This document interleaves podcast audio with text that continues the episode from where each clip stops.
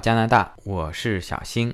上一期啊，说了一下喜马拉雅打赏的这个事情。哎，果不其然，喜马拉雅呢也给各位主播发了邮件，宣布呢正式呢取消了这个打赏功能，升级为赞助。台面上的原因呢，是为了主播好，这样赞助送礼物的形式呢，更能激发听友们给主播发礼物的这个积极性，提高主播这个用户体验。台面下的理由呢？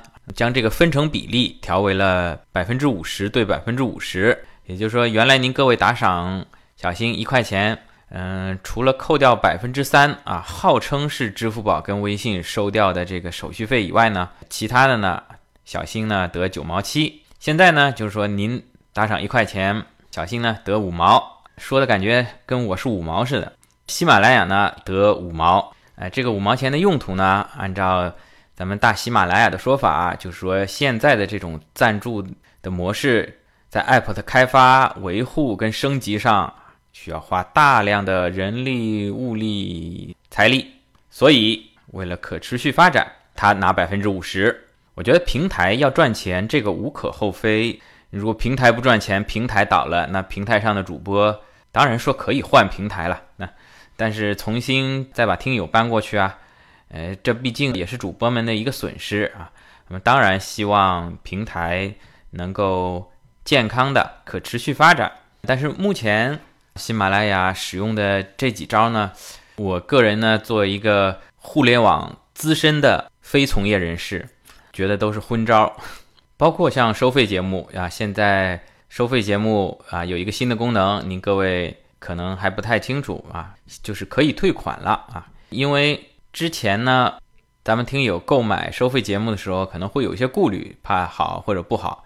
哎，他现在呢来了一个退款功能，这样你买了以后呢，如果听下来觉得不好呢，哎，就可以退款。那么从侧面说明什么呢？可能啊，可能收费节目卖的还是不太好。其实，在我看来啊，像喜马拉雅这一类的平台啊，如果资金上有困难的话，是不是考虑啊？当然，人家可能已经考虑了，这是我瞎说啊。啊，是不是可以考虑投靠一下阿里系啊，或者腾讯系啊？啊，背靠大树好乘凉嘛。资本进来了以后，就不急于那么的赤裸裸的去抢钱嘛，还是要把自己的用户群做大嘛。做大以后，啊，比如说搞一些数据挖掘啊，看看啊，咱们听喜马拉雅的人平常几点钟起床啊？嗯，年龄在什么层次啊？呃，然后再稍微有针对性的推点广告。以我这个毫无经验的互联网非从业人士来说，我觉得这是一个方向啊。咱们喜马拉雅的管理层于总是不是可以考虑一下啊？当然，可能人家老早已经想到了啊，只不过种种原因，觉得还是现在的这种直接抢钱啊，不是直接收钱的模式比较好。当然，人家更有经验了。好了，这一期节目就到这里啊。当啊，当然不是了，感感觉专门做一期节目吐槽喜马拉雅一样。啊，这期节目咱们接着说购物，当然不是说在喜马拉雅上买收费的节目啊，咱们接着说在加拿大，在蒙特利尔购物。怎么又说了？这之前已经讲过两期了。哎，这个购物的话题呢，跟咱们留学生朋友、移民朋友息息相关啊，每天都会碰到。啊，我每次都觉得自己已经讲得很全面了，包括讲第一期的时候，讲完就发现，哎呦，还有好几家店我经常去的没讲到啊。第二期咱们得补充上去，结果讲完第二期以后呢，讲完了，哎呦，又一拍大腿，还有好几家很重要的店给漏了。那么这次呢，再把它补上。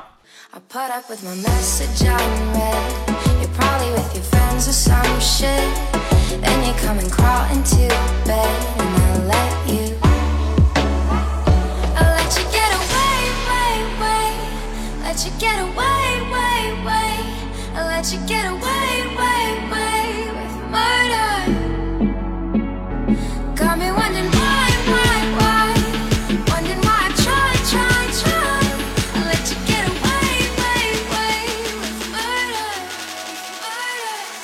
这家店呢，也是我每个星期都要去的啊，不知道之前怎么会把它漏了。它叫做 Sammy Fruit，这里不浪费时间拼了。这期节目所有提到的店名，我会把它放在这一期的声音简介里面啊，英文怎么拼，法文怎么拼，放在声音简介里面。好像网址喜马拉雅是屏蔽网址的啊，但是您按照这个英文的名字呢，去网上搜一下，就能搜到他们官方网站和地址了。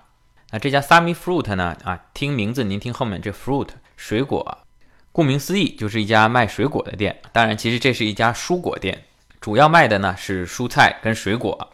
为什么说我每周都去呢？咱们常听节目的人知道啊，主播是一个喜欢贪小便宜的人，所以原来节目中也一直忽悠听友们打赏嘛。这 Sami Fruit 的特点呢，就是蔬菜跟水果呢，一是便宜，二呢是新鲜。等下我找找有没有照片啊，也放在这期节目的照片里面啊。它是一个大型的蔬果超市，里面蔬菜水果堆积如山，价格呢也相对便宜。价格便宜，卖得快，那也保证了它里面东西的新鲜度啊。当然了，这个新鲜跟不新鲜是相对的。我曾经有一次早上九点多开门的时候去的呢，菜就不算太新鲜，可能是前一天晚上卖剩下的。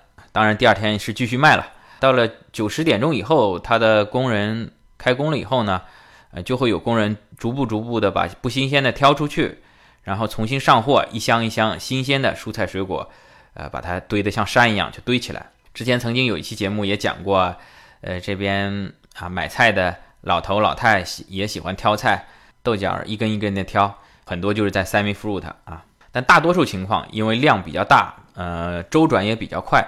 保证了这里的蔬菜水果比较新鲜，另外更主要的呢，就是它的价格比较便宜啊。这里举几个例子，所有我说到的价格呢都是加元，单位呢都是磅，每一磅啊。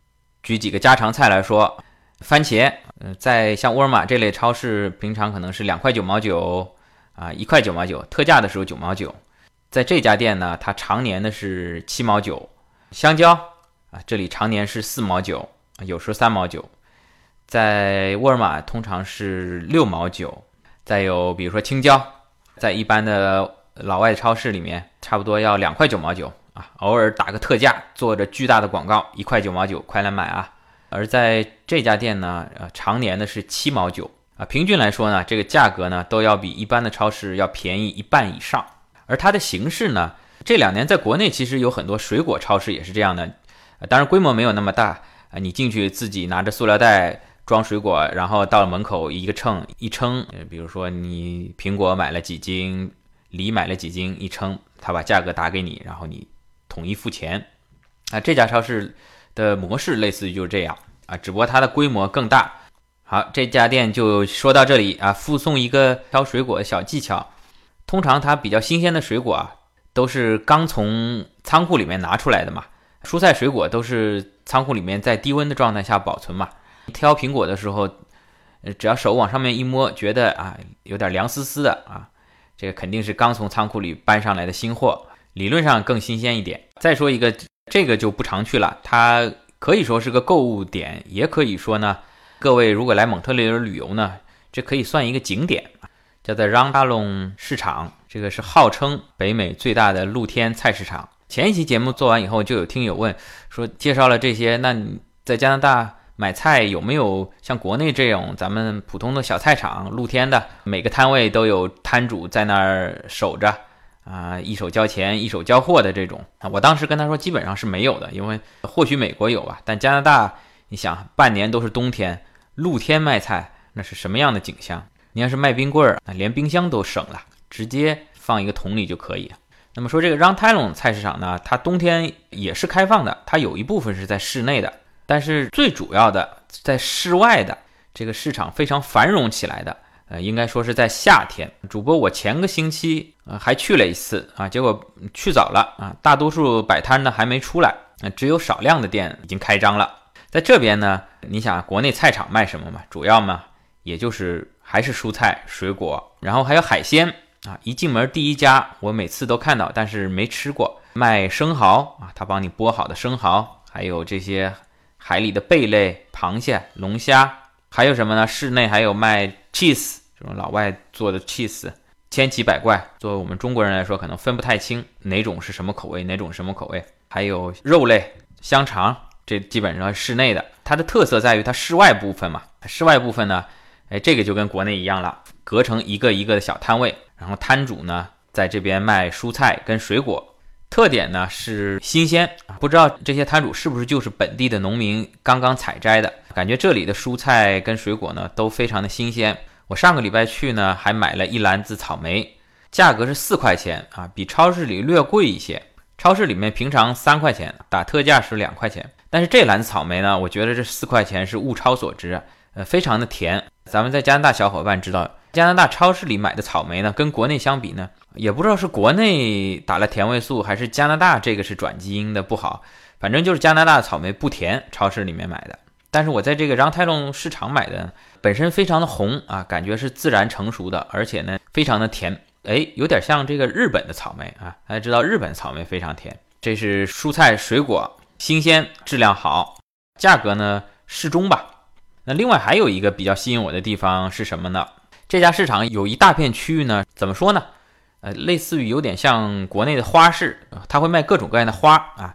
咱们可能有年纪稍微长一点的朋友啊，跟随儿女过来加拿大啊，如果闲着没什么事干啊，可以到那边买两盆花自己种一种。除了花以外，还有菜。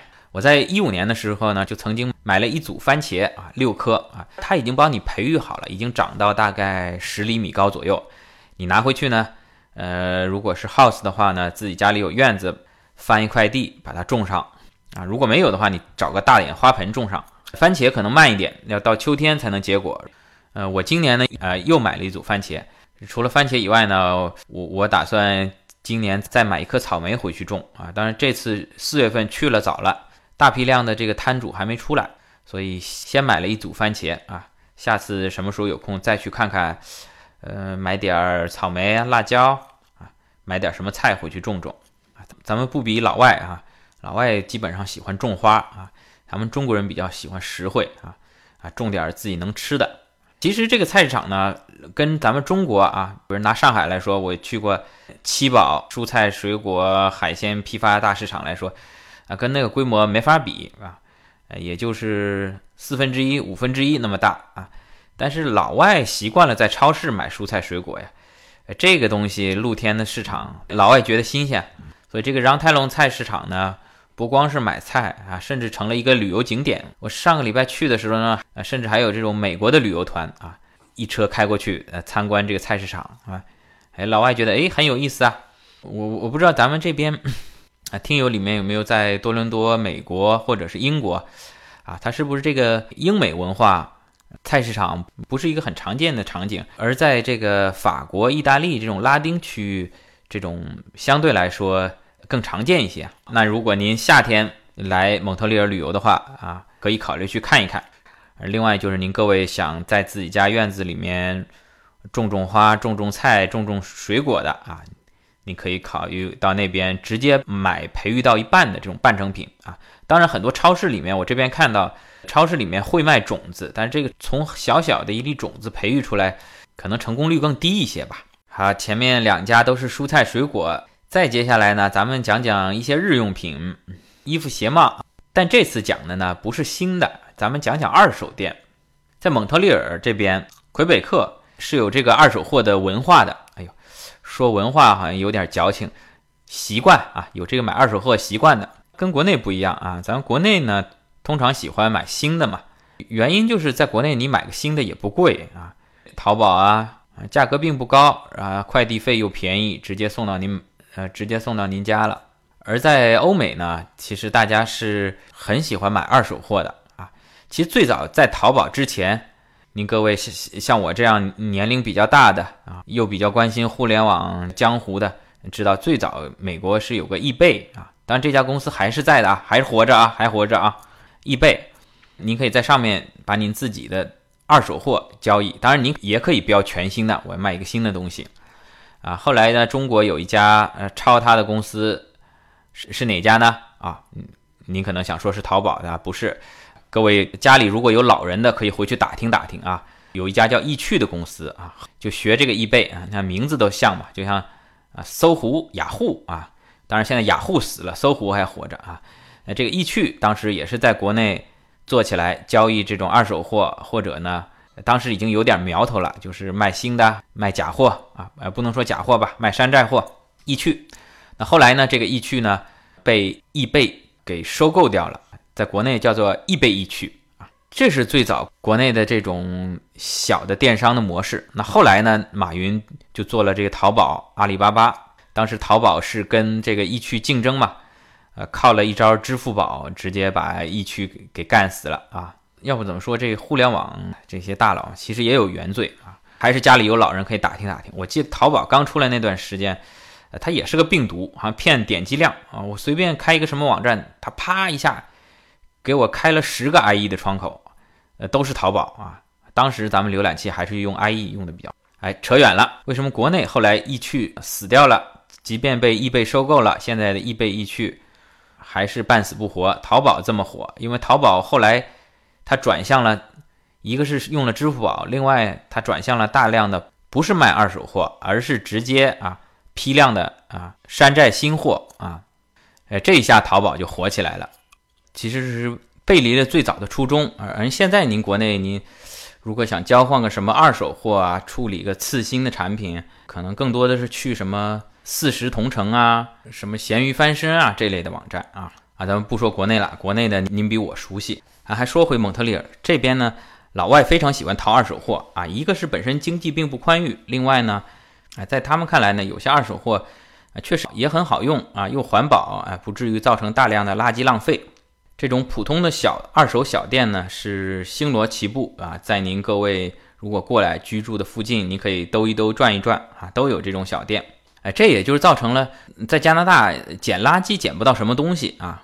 记得早年间，呃，跟家里老人打听啊，当年咱们中国留学生去日本啊，这种电视、电冰箱、录音机啊。全都不用买啊！日本人，只要扔垃圾，基本上也能有个六七成新。就日本人扔垃圾，他平时礼拜几是扔这种电器垃圾的啊？他有很多东西都是好用的啊！当时日本经济腾飞嘛啊，说难听点，日本人也有点嘚瑟啊，换了新的彩电、冰箱什么，老的就直接门口一扔啊！那咱们中国留学生一看，哎，得着啊！甚至人家扔出来这东西啊。打个包寄回国内啊，那在国内那还是相当先进的东西啊。在加拿大这边，我我就很少能到外边去捡个电视、冰箱之类的啊，因为可能很多都被二手店给消化了。啊，说到这个捡垃圾，咱们以后有机会咱们再做一期在加拿大您如何扔垃圾的这个话题啊。咱们先挖个坑，以后慢慢填。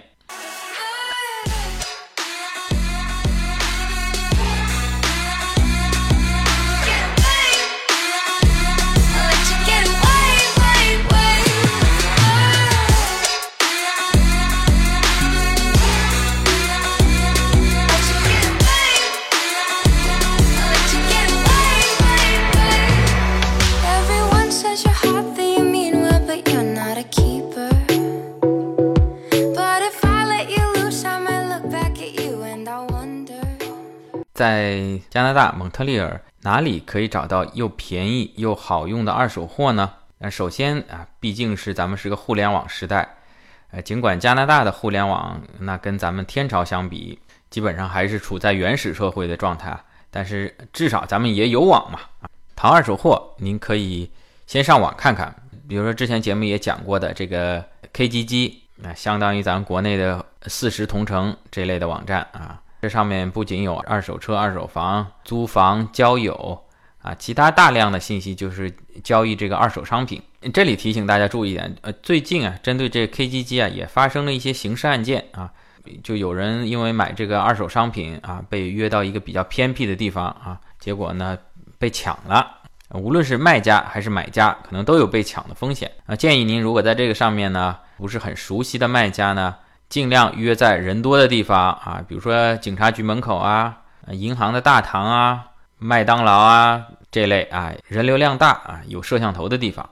另外就是咱们这很多嗯华人论坛，你有的时候你跟老外买个什么东西也说不太清楚，英文都讲不太清，描述不太好，更何况有很多老外只会讲法语的啊，你可以逛逛当地的华人论坛啊，什么蒙城华人这类的，哎，这上面也有一些跳蚤市场交易二手商品。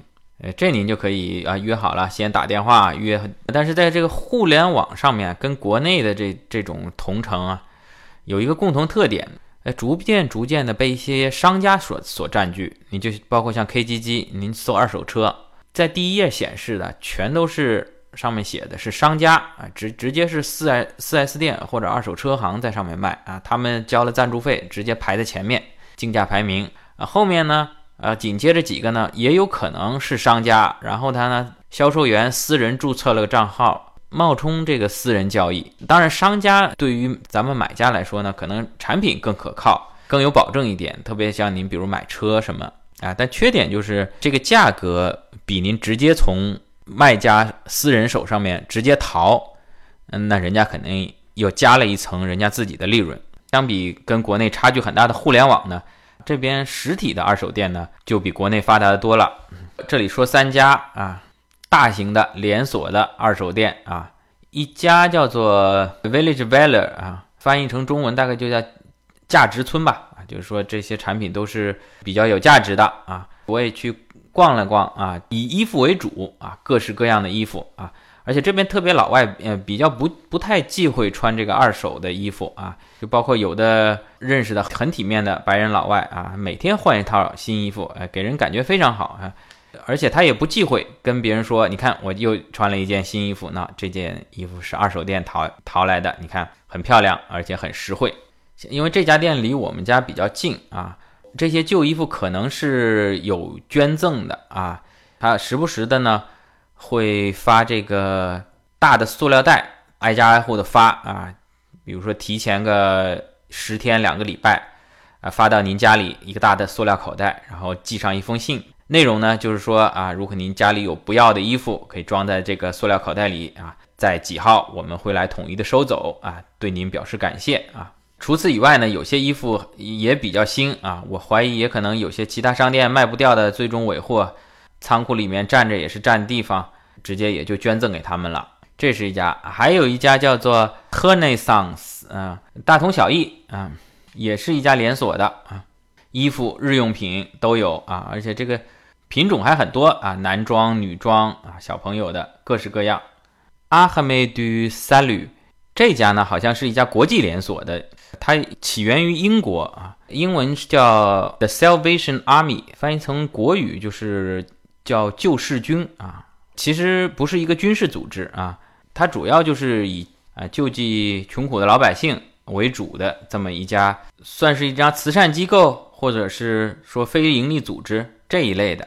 这家的特点呢是免税啊。前面说的那两家，尽管是二手商店。呃，它毕竟是一个大的连锁店啊，你去里面买东西，除了标价以外呢，还是在魁省来说，还是要交百分之十五不到一点点的这个消费税。而这家救世军呢，呃，您进去以后呢是免税的，并且呢，您还可以办一张他们的积分卡，好像是买满十块积分，积满五分再换一件衣服啊，类似于这之类的吧。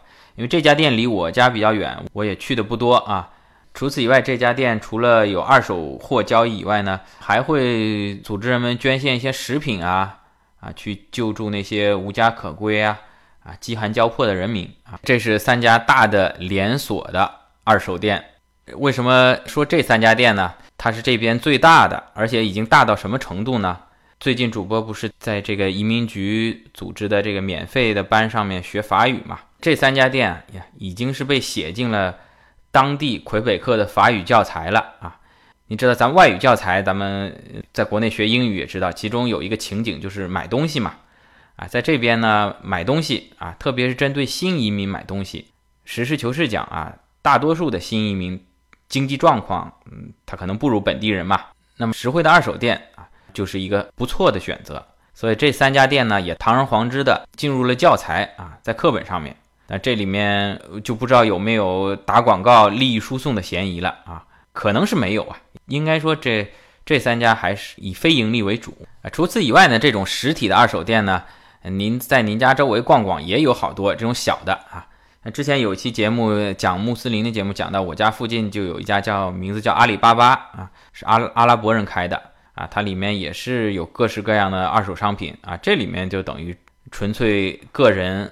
二手商品的一个交易，上面直接看中哪个，跟老板说个价格啊，基本上是属于免税的。我就在那边买了辆自行车，二手的啊，还要了一百刀啊。我当时还跟他说，你这自行车不是也是 Made in China 吗？你知道这东西在中国我们就卖一百块人民币，那店主还跟我说呢，他说啊，我知道这个东西中国生产的啊，但是他现在你看进口到加拿大了，这是按照加拿大高质量标准要求的，这属于出口的啊，质量比在你们国内卖的那个要好。我也只能是对他笑笑。但是确实啊，您这边您知道，您买辆自行车到沃尔玛，可能最便宜也得一百五，还要再加税，贵的话两百、三百、五百、一千，这就没底了。二手店除了便宜以外呢？在有些二手店，您还可以淘到一些啊比较有品位的，人家搬家了不要的油小的油画、装饰画，甚至您可能淘到一些小的古董啊，淘一些旧书，淘一些旧家具啊。您床不要买二手，床您买新的。一些简单的桌椅板凳，买个二手的无妨。特别是给小孩子用，你二手的还没有甲醛污染，更环保。除了这类的二手店以外呢，啊这边还有一家不错的店。它叫做 Electrotel，您听这名字呢啊，主要是卖电器的啊。它里面的电器啊，就比外面正常卖的呢，差不多打个六折，而且算是新的。你说为什么这么便宜？什么叫算是新的呢？它这样的，这家店里面很多电器啊，它都是厂家维修过的准全新的产品。举个例子，你买了台洗衣机，拿回家没两天啊坏了，厂家当然是包退包换了。或者说给您退款，或者给您换台全新的，您才用了几天嘛就坏了，这给您维修，您可能心里不太舒服。这台坏掉的呢，他回去一看，哎，可能仅仅是一个小零件哪里出了问题，就重新把它修好了。修好了，你说你就当全新的再卖，这当然是不道德的。所以他有专门的渠道，把这些货呢就流入到这些卖官方维修的电器的。这种商店里面，我就在这个店里面买过一台面包机，平常咱们做面包的，比如说四十刀啊，那如果全新的呢，在沃尔玛、亚马逊便宜的时候，打折的时候也得八十刀，正常要一百多刀，在这家店呢，四十刀。当然它也有缺点，它在这个包装上面明确的写出了这个是工厂维修过的，并且保修条件也不同。一般您在这边买电器，像家里买的这个。面包机啊，电饭锅这类的是保修两年，可是你在这家店买呢，它只是保修三个月，这个就看您个人需求了。如果图便宜的话呢，可能就适当的冒一些风险。这个也不是一味的教大家图便宜啊。我之前买的那个面包机呢，就用到两年快不到的时候坏了啊。那如果买的是正宗行货的话呢，呃，两年不到，那还是可以叫厂家免费维修的。啊，因为是在这家店买的呢，就没办法了。不过毕竟便宜嘛，这个心里也平衡。啊，我又到这家店重新又买了。好，这家官方维修的二手电器的店啊，就介绍在这儿。这期节目基本上就到这里啊。关于这个后购物的话题，呃，我相信以后应该还会再补充啊。这期咱们先说到这里啊，谢谢大家。打赏功能没有了，那咱们欢迎点赞、转发跟评论。The truth.